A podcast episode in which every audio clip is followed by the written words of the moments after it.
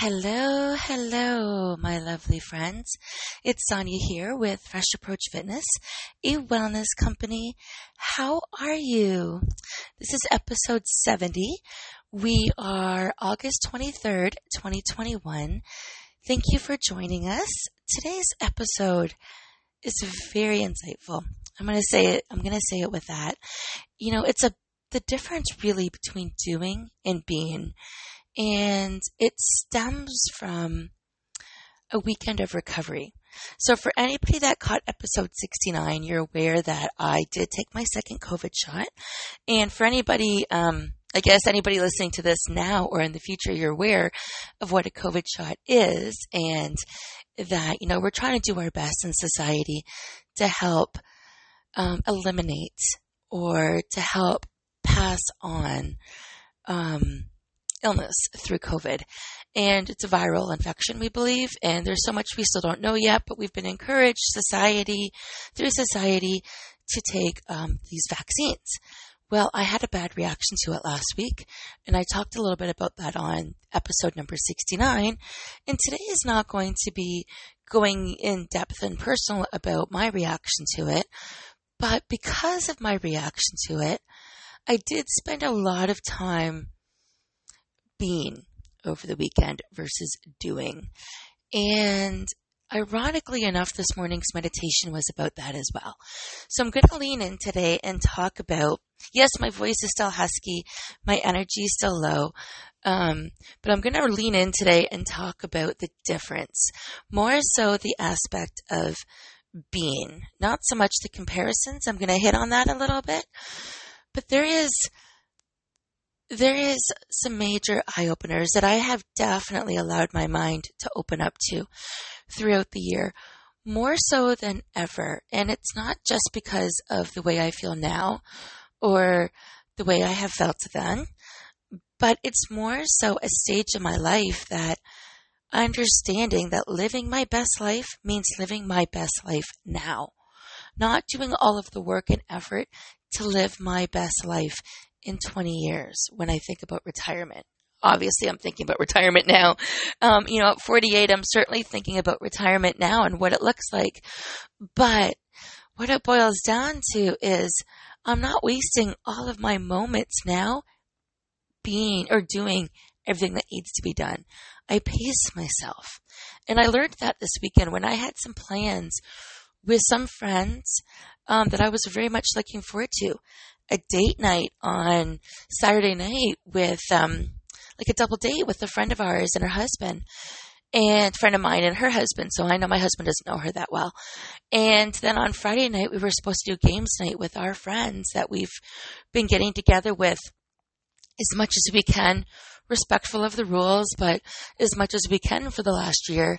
And we love our friends. And, you know, amazingly enough, my friends came over yesterday as sick as I was Although I was on the mend, I've been much better since Friday.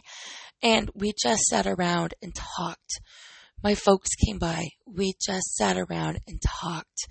We were so in the moment of being that we didn't need to do anything. And I'm going to start with anybody that saw my Facebook the last couple, I guess last 24 hours, I put this post up and I really want you to think about this. Because how often do we put this into perspective? Resting is not a waste of time. It is an investment in well-being. Relaxing is not a sign of laziness. It is a source of energy. Breaks are not distractions. They're a chance to refocus attention. Play is not frivolous activity. It is a path to connection and creativity. And I was inspired by this as well as my meditation this morning about just being, being in the moment. How many of you do those things? Be honest with yourself. If you have any questions, you know, you, you know, I'm here to chat with you about this, but how many of you do these things? Resting, relaxing, you take breaks, and you play. I know, um, personally, I've been resting a lot more. I've been relaxing a lot more because I've had no choice. This is what I'm getting to. Breaks, I do take daily breaks throughout my day. I go outside, I take a breath of fresh air. Sometimes I'll look into my oracle cards more often than not. I'll play with the dogs or pop into the garden, see what's growing. I'll walk around outside and take a couple of, um, honestly, a couple of laps around the pool just by walking. Look at the flowers I've planted and I'll come back into work. I do take breaks, I'll be honest. I'm not playing as much as I should. I know that. Um, lately I've been resting and relaxing a lot, but here's why. I was forced to, right? Do you tend to rest and relax only because you're forced to? Before we go too deep in today's conversation, we talk about the difference between being and doing. I want to say, um, when I was sick on Friday, I did go back to the hospital. I went back on on Monday and I was able to be seen. But on Friday, I was so sick, I called my mom in for help. Um, my husband went to work and he asked me in the morning if he should stay home and take care of me. And I didn't think I was that sick at the time. Um, but I couldn't stop being sick on Friday. I really couldn't. So finally, my mom's like, you know what? You're going to the hospital. I showed up to the hospital in my pajamas. My hair was a mess. I brushed my teeth. That's it. I was so sick. And, um, I walked in there and I walked right back out because it was too full for me. I could not be seen by a doctor without sitting in a merge for I don't know how many hours. At least here I could have laid in bed, right? So I came right back home. I laid in bed. I took some more Gravol and I was able to sleep. But why I'm bringing this up is because many cases we don't do these things. Resting, relaxing, taking breaks. I'm going to take play out of the equation unless we absolutely have to, until we're forced to. I was forced to clear my schedule this weekend, and I know better. So, do you do that? Do you do any of these things, or do you wait until when? To take these moments in life. Tony and I've had these conversations more than once, and this would be a good conversation for us to be bantering back and forth about. One day, friends, I'll have him on here with you, but why are we waiting until we can't take it anymore? Why are we waiting to a breaking point? What are we trying to prove? And think about that. Do we make the healthiest choices when we're sick? No. Food wise, I haven't been making the healthiest choices this week because I could barely eat. So it's back to the basics, eating what I could, going back to old school remedies to see what I couldn't, couldn't take care of and brainstorming with my mom and with my friends about the best things that we could, I could possibly eat to keep food down. Yes, I found a remedy. Today's not about that. Oh my gosh, excuse me, getting a yawn in. I'm so sorry. I meant to pause it for two seconds while I yawned. But I'm so sorry. You know I'm real, right? You know I'm real and that this isn't recorded or taped. This is live and it just slipped out. So I'm so sorry. Um, I'm doing so much better, friends. I don't want you to worry about me, but the point is I want you to take the messages away because we're always waiting for tomorrow to have fun. We're always planning in advance those holidays or vacations where we can actually rest, where we can relax, where we can take those breaks in life and where we can play, where we can go out and do those adventures and play and bring that creativity and spontaneity into our lives. Versus being as sick as I got, and I know in this case it wasn't a matter of being sick because of being overworked, but I've been there too. On the on my business side of things, I have to push everything out one more week. That's really hard for me. I feel um, a commitment to my clients and I feel a commitment to myself with how I want to help people and how I want to serve people. But I cannot physically serve people with personal training or with um, anything physical. Yes, I can do the mindset work today, but I could not do that last week. And what this tells me is we need to be putting these things into play, into action a lot more often. I'm going to settle into the change. I'm going to talk about the levels of change between doing and being. And it's very important to achieve goals. It's very important to have something to aspire to, to reach further. We need that direction, that compass in our life, especially if we're looking to improve. You know, these are noble intentions. We're always looking to reach for something more. The desire to learn and grow is a hallmark of high impact people. Are you one of them? I would imagine you are, or you wouldn't be listening to today's podcast. I am certainly one of them. When I finish a goal, whether it used to be a triathlon or a running event, whether it used to be even when the, earlier this year about writing books, my intention was to write one. I'm going to be writing so many more. My intention with these podcasts is to serve and to help more people. These are high impact people. These are people that want to make change because change is the name of the game. But despite these strong urges, we don't often succeed to the level or the caliber that we want to. When we try to change, it never seems to stick, right? Think of all of those diets you've tried in the past. Think of all of those times you've tried to save money. We give in for a while, we do what it takes, we follow the structure, we follow the routine, and then we try again six months later. We try, we give up, we try, we give up. It becomes a never ending loop of things that we're trying to change, but we're not actually changing. There's a couple reasons for that. Whether this is a passion project that you're trying to follow, whether this is a social seller side hustle that you're trying to move forward with, whether this is trying to think differently, I am sure there are plenty of things that fit into this category in your life. The reason for change is so difficult but we're missing crucial elements of the foundation of change that take place upon us. It's not about all of the doing. It's not about taking all of the action. Sometimes, and I'm gonna, I'm gonna get in deep with this, but sometimes it's about the being. It's about appreciating where you're at. It's about taking it all in and certainly surrendering in the moment to appreciate the hard work. I've done this this year. I've done this multiple times this year, and this has been one of my biggest changes. And I know this is what is going to bring me to the next level. This is what's going to bring you to the next level. I say this with my weight loss clients. It's not about losing weight. It's about finding a path to help you lose weight, enjoy the journey, keep the weight off, staying accountable so you can continue that process. And that process does include things like relaxing, being creative, creative with more than one thing, right? Creative with food, creative with your choices, creative with cooking, creative with time with your friends. That comes in the form of play.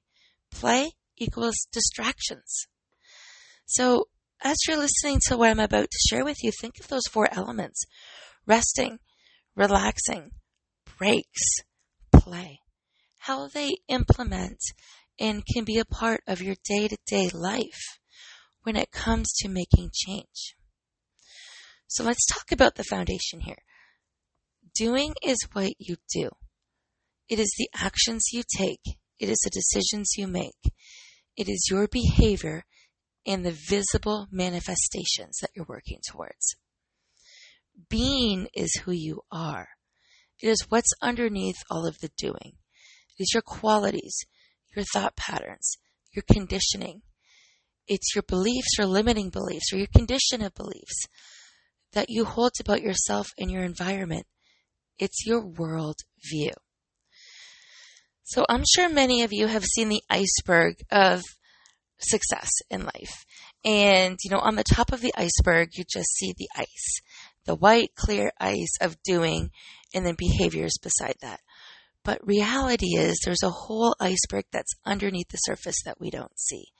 And underneath the surface, we're going to call that being.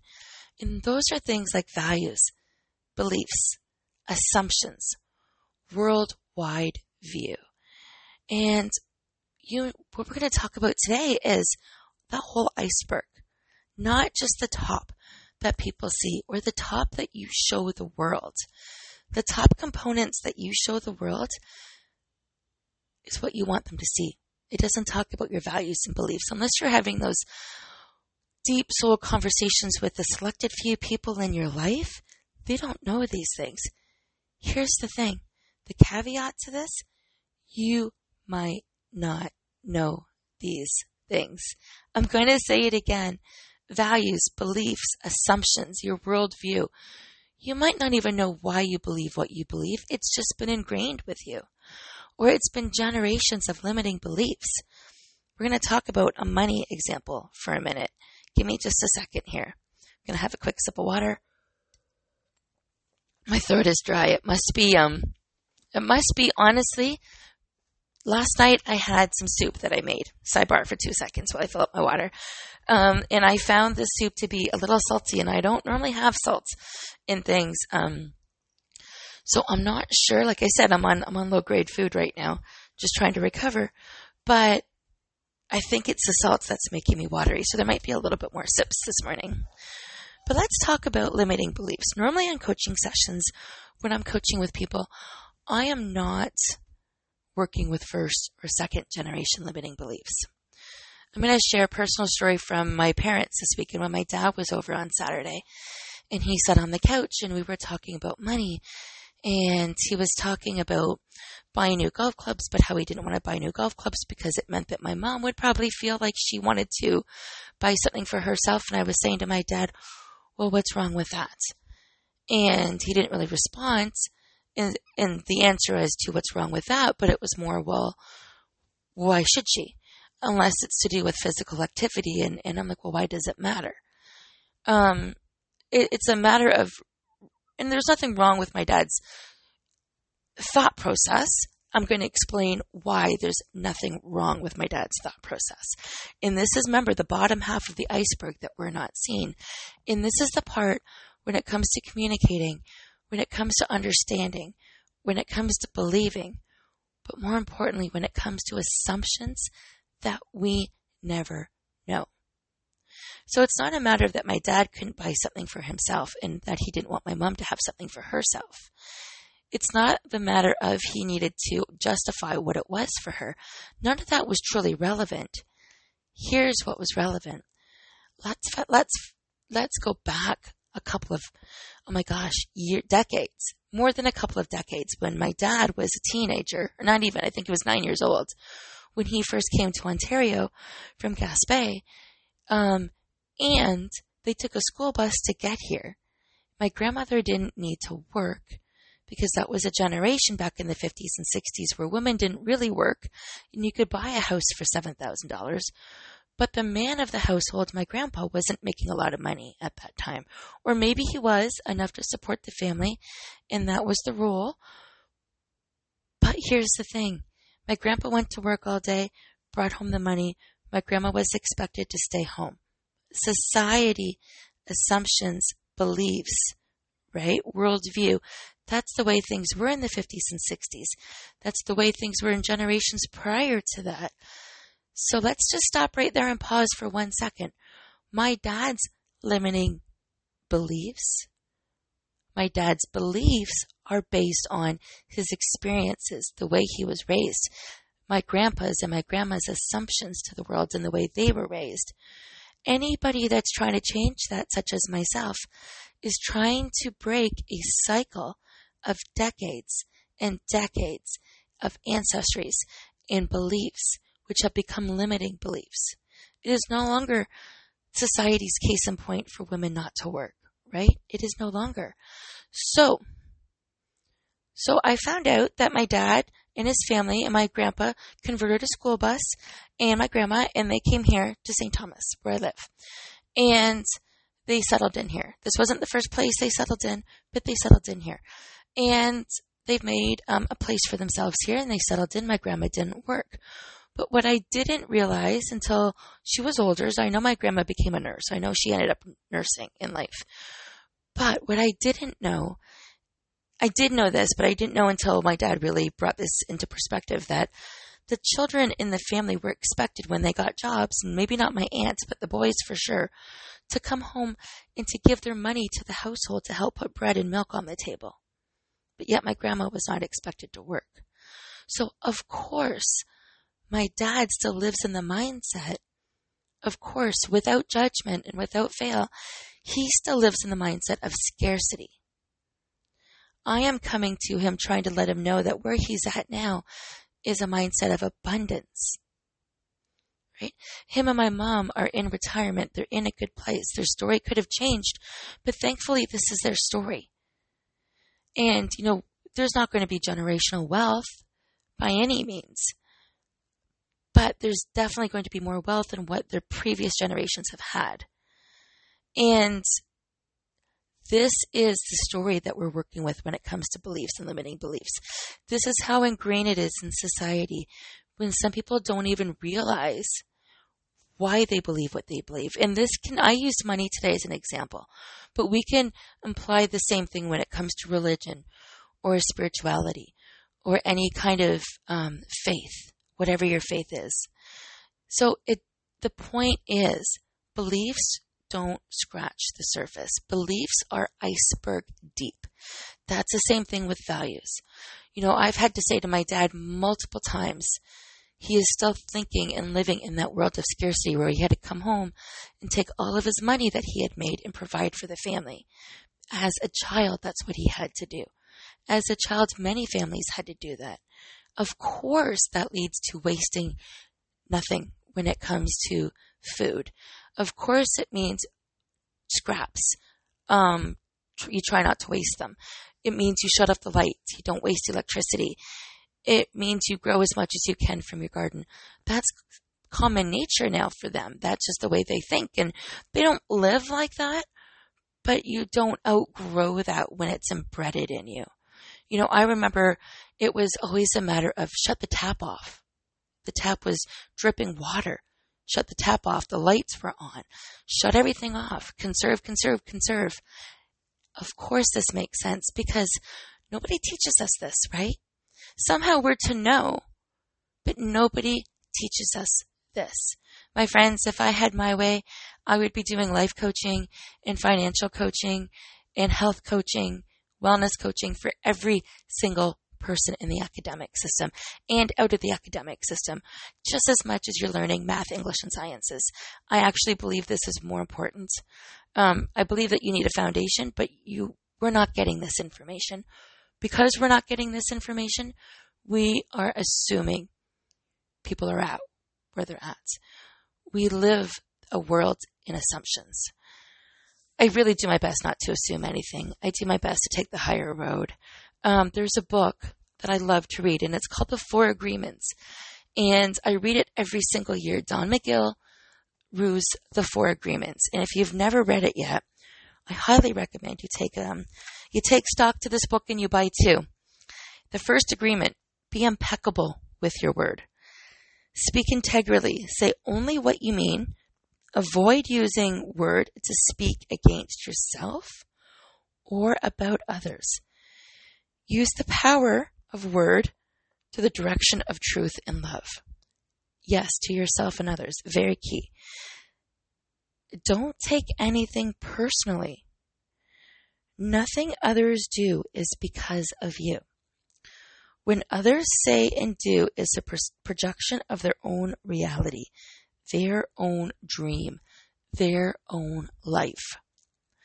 When you are immune to the opinions and actions of others, you won't be victim of needless suffering. How many of you have suffered needlessly because of what somebody else has said and done? Me, me, me. I can't be the only one with her hand up there.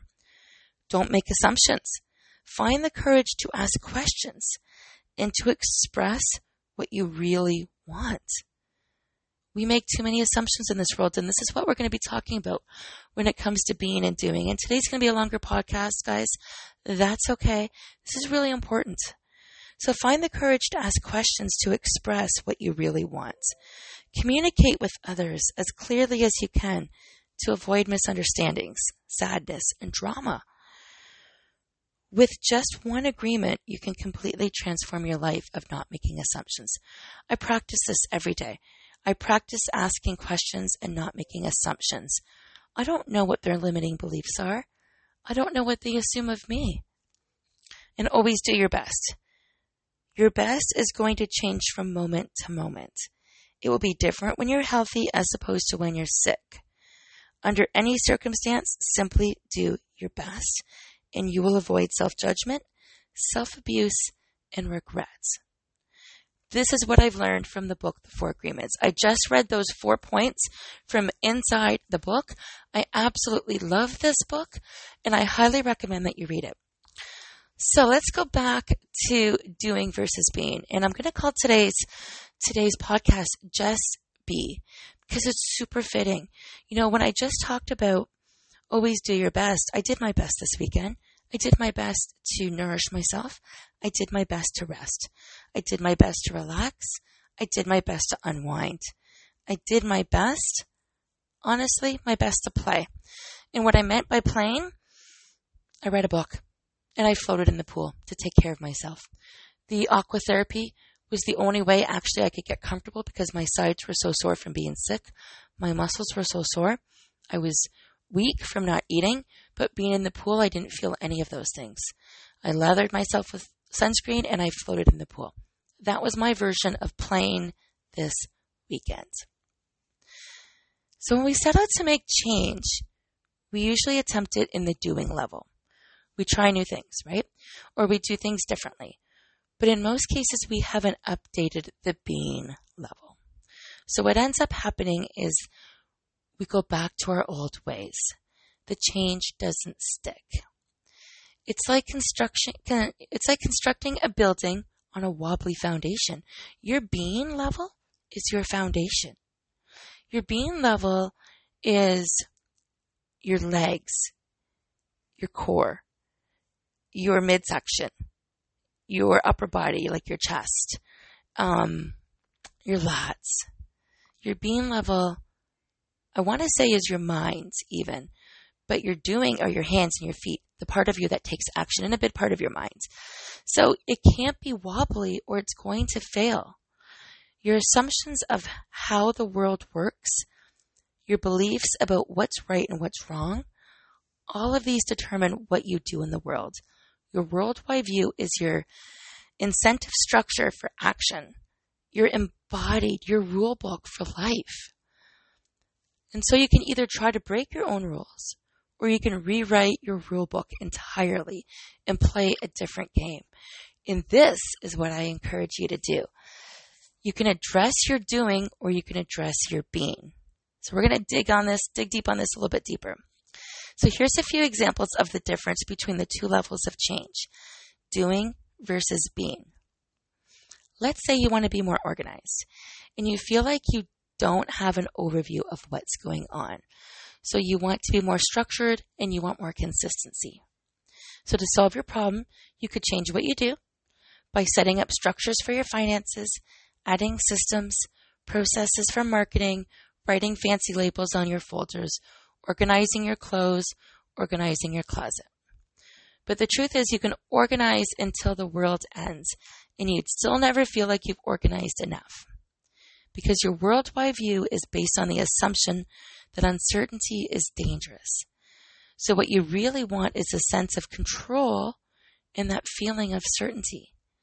What you really want is that knowing things will work out and that they'll be okay. What you really want to know is that you are okay. With the world changing the way it is, it keeps reminding you that you're never quite enough, right? You're close, but you're never quite enough. I promise you, you'll get there. Stick, stick with me, my friends. I promise you, you will get there. So the doing problem is organizing. The being problem is dealing with your uncertainty. Perhaps you want to delegate more. You find yourself sticking your nose into everything, doing far more than you should as a leader. You're becoming busier and busier, and your calendar is overfilled with things. It's telling you to take a step back and to let others take more responsibility. I have to stop here for one second and say, what happens when you don't do that, guys? You're forced to take a break. Not necessarily sickness or illness, but a mental break or a physical break because you've hurt something or you get so overwhelmed you need to take a break. You really do. You know, the doing solution is to recruit more people. If only I had more people. Sometimes the doing solution is to crave more time. then you could delegate more or you'd have more time to handle it. But if, but you could hire an army all that you want. It will never be enough. Underneath it all, you feel like your self worth is solely based on what you physically can do. You need to do as much as you can to prove your own value to yourself and others. Who's been there? Who's been there to prove that they've got to do as much as they need to do to prove their worth? Do you make as many calls as you can at work? Do you send out as many emails as you can throughout the day? Do you train with enough people to make to make your value validated? I've been there. I have been there. Even when I'm not feeling well, I'm trying to prove my value and that I can't be sick. I don't need to be doing that. I did that a little bit this weekend because I don't know how to relax. Sorry, quick sip here. And I wondered why I was doing that. Yes, I needed to feel a little bit of sense of self and value because I felt lazy after a while just laying around, but my body wasn't quite ready to work yet. Okay. Why do you need to do this? So a voice deep down asks you, in more words or less, if I'm too busy taking care of everything, then who am I? So you stick to your noise in every little task from morning till night, proving to yourself that you are needed and that you are worthy. The doing problem is delegating. The being problem is a subconscious need to prove your self worth. Tony and I talked about this uh, a couple months ago. I was spending more time relaxing and he feels like he's got so much to do. I know I'm past this point myself. It surfaces every once in a while and it will. As you're adapting change, it's going to surface a little bit and you might fall into old habits a little bit and realize that they no longer serve you anymore. I do spend a lot more time on those four quadrants that we talked about earlier today. Um, we talked about resting, relaxing, taking breaks, and play. I do try to infuse these as much in my day and certainly as much in my week as much as I can. I don't wait until we're on holidays or vacations. I don't wait until momentous moments to do these things. These are in my life more often than not. But I can tell you, even Tony, they're not in his life at all. He rests when he takes lunch. That's about it. You know, he plays when I pretty much force him to play. That's about it. Um, and it's, it's right here. It's a subconscious need to prove yourself worth. I have been there. Raising three kids, two broken marriages, trying to prove my worth with my business, trying so hard to force things instead of just accepting them to come to me. I've been there. It doesn't suit me. It doesn't suit you. And once you realize that that does, that does not define your self-worth, you will learn to appreciate who you are at such a deeper level. There's another example here that I want to talk about. Maybe you want to be more relaxed and less stressed. You feel like you're running around at a thousand miles a minute and your head is exploding with ideas, to dos, and the next steps. And it's not just excitement. This is a perpetual place where you're at more often than not. You can't just chill out and you're not sure that you even want to. You're always in motion, but you can now sense that you're approaching a breaking point. The immediate doing solution is to meditate, journal, and do yoga to chill out. But again, you're still doing. You can try to chill out all you want. You'll always have that nagging sensation that you should be doing more, something more productive. And that's because below the surface, remember, below that iceberg, your sense of identity is tied up with productivity. In an attempt to shield your innermost sensitive self from the world, but most importantly, from yourself, you've created a shell that's all about action, struggle, and movement. If you don't struggle a little bit in some way, shape, or form, whether you're I'm going to go, I'm going to go there. Whether you're struggling financially, whether you're struggling at work, whether you're struggling with friends, whether you're struggling with money, if you don't struggle a little bit, most of us do struggle a little bit because we believe, based on our limiting beliefs, based on all we know, based on our ancestors, as we talked about earlier, that you feel like you have something to prove to yourself in every situation that you face. Deep down, you're scared of what you'll find. You're scared of what happens when you stop to take a breath.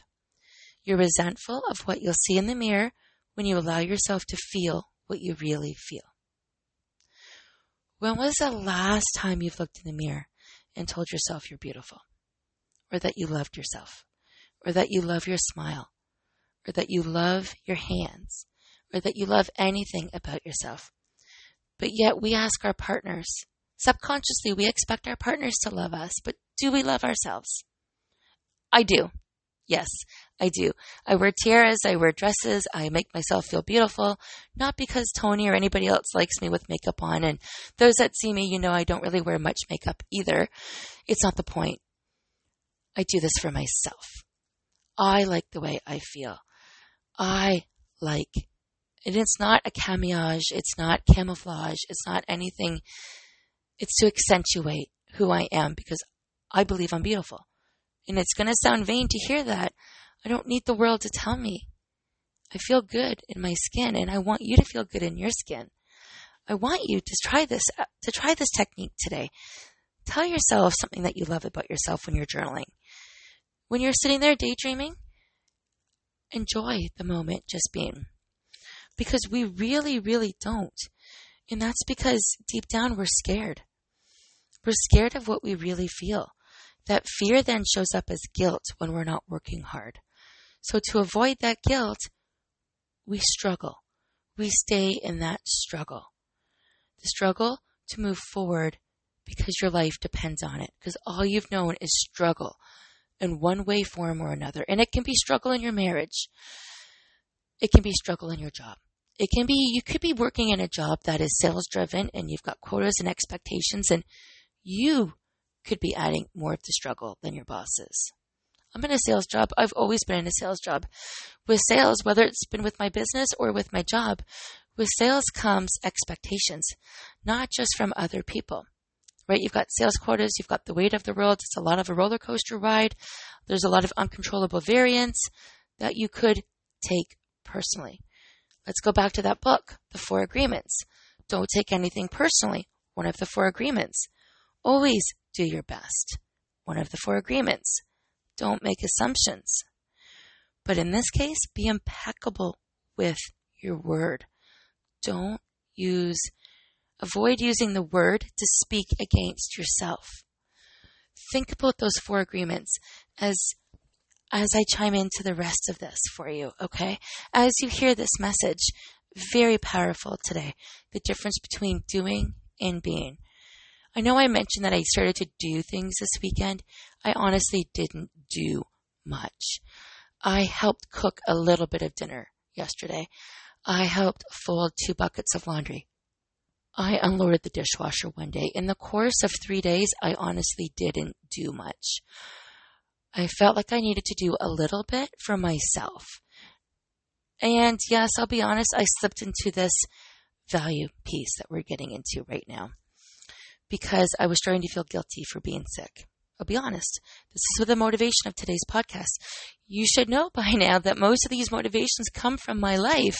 And that's why I'm sharing this. This is an experience, a road that I have traveled or I am still traveling. And if you haven't been on this road yet, you're going to be on this road one day. Many people are still on this road. And I promise you, it's so worth it to shift gears. So worth it most of my time I spend not in the space where I used to be in. I'm now in a space where I play and I rest and I have fun and I am creative and I take breaks and I rest and I share those things and you can see them on my social media profiles and I paint and I read books for pleasure, not just personal development and professional development books. Yeah, the majority of them still might be, but I do that for me. Okay. I've read personal storybooks this year or this weekend. I needed to. I floated in the pool. So more often than I'm not, I'm not in this space anymore. I've outgrown it. But every once in a while, I slip here, or every once in a while, I notice that I'm still here. I'm sharing experiences with you that I've been at, or that I'm still in so we can get out of those spaces together. A yawn again. I'm so sorry. Okay. Let's get back to the details. So what happens is the fear shows up as guilt when you're not working hard. So to avoid that guilt, you struggle forward like your life depends on it. The doing problem is stress, fatigue, and burnout. The being problem is an unconscious need to struggle. What if we didn't need to struggle anymore? What if we didn't need to prove our self worth anymore? What if we no longer had to deal with uncertainty? What if we encouraged more things in our life like resting, relaxing, breaks, and play? More of the things that we love. The being solution to all of these examples is quite simple to figure out what's important to you and what you're about. To be okay with who you are at right now. Right now in this point in time in your journey.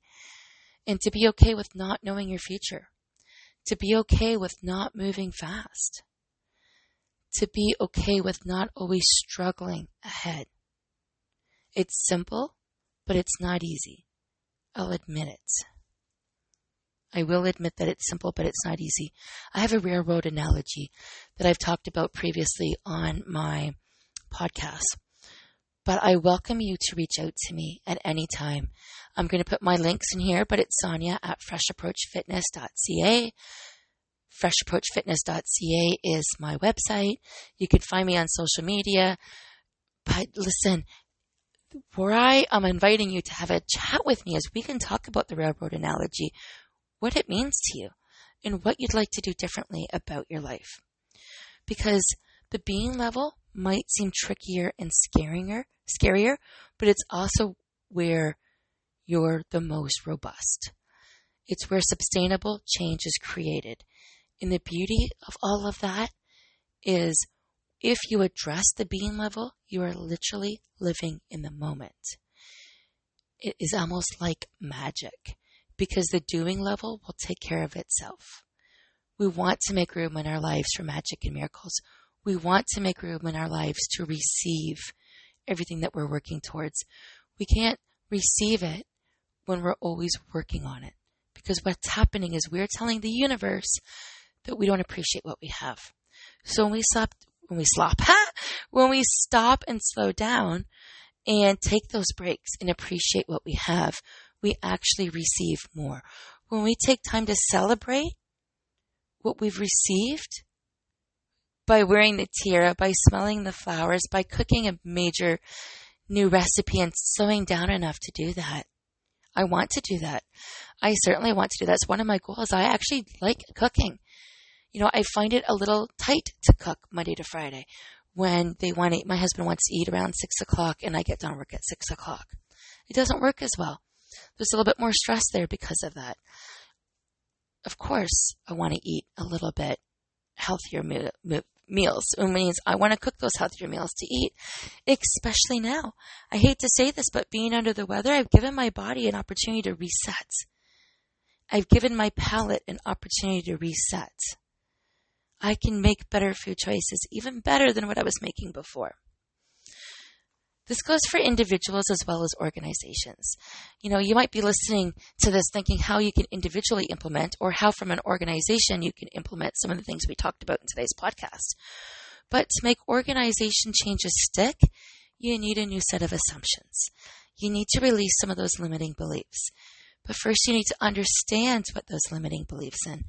Bring me in for a consultation, for a conversation, because when there's change, you see results. Here's the trick. You want sustainable results. You want change that can last a lifetime. You want to be working on the mindset, honestly, the mindset change of values, beliefs, assumptions in the worldwide view, not just the action that comes with doing, right? You want the being as well. So to make the organization change stick, you need a new set of assumptions you need a new worldwide view. of really what you're working towards and why. You need new mental modules and a new rule book to live, think, and breathe by. You need to update the organizational belief itself. That changes. And insert the word organization for your belief. Whether it's you or your company, it takes guts to address being in the being because it feels sometimes like you're not doing anything and we're not used to that as society. And it's tough to work alone because these assumptions are so deeply ingrained that you bind you're binded to them. It's all you know.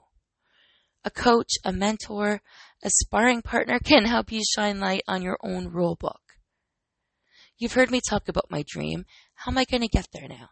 Right? I've made some leaps and bounds this year with my books. I know you're all staying tuned because you're curious as to what I'm going to do next. And I might not be feeling 100% today, but I'm definitely 100% better than yesterday. And that's progress to me. So as long as I don't do physical activity this week, and I know my clients are going to be disappointed once again, but I have to take care of myself first. I have to change my own rule book right? I do believe in physical movement and maybe I can train just by sitting there this week, but I cannot physically do the movements this week. I need another week of recovery.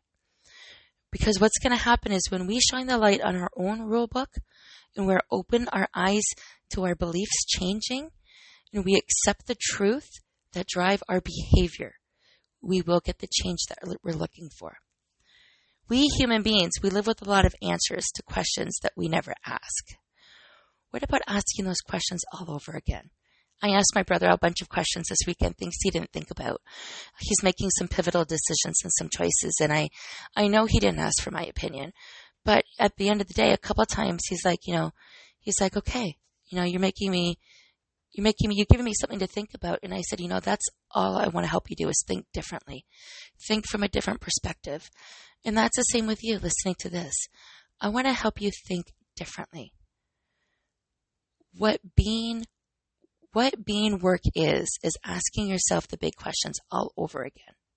And don't be afraid to ask yourself those big questions all over again. What answers are you taking for granted in the world? What if you ask yourself those questions all over again? What would happen if you saw the world through a different lens, in a different set of assumptions? And that's what being in the moment does to us honestly. It helps us pause, process, possibly pivot, and proceed. Here's a, here's a really good quote. Today I escaped from the crush of circumstances. But better put, I threw them out. For the crush wasn't from outside me, but my own assumptions. If you don't change your worldwide view, you, your world won't change. So crush your own assumptions to escape the crush of circumstances. Address your being and let the doing follow from there. Thank you so much for sharing your time with me again today. Almost 50 minutes. I guess I had a lot to say. Um, you know, it's always a pleasure doing these podcasts and I know you know that I do these spontaneously. This time I put some notes together but it's important. And I know most of these have been about mindset, and every day you show up to listen to these, and you never know is it going to be mindset, movement, meals, money? You never know. Um, it is so important. Let me know. I'm going to open. I'm going to open the floor to you. I know there's a, quite a few listeners out there. Send me a message. Let me know what you want to talk about let me know if you have any questions. I will be open to doing a Q&A episode where I can open these questions up and answer them publicly. I won't say who it is unless you want me to. I can say from a reader, um, can be completely anonymous, but I'm sure you have a bunch of questions for me at this point. After a year and a half of doing podcasts, I am sure there are questions.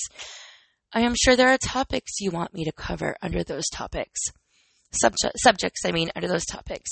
I'm sure you probably even have questions about limiting beliefs and ancestral change and how to make those changes happen and how those things have changed right in front of you.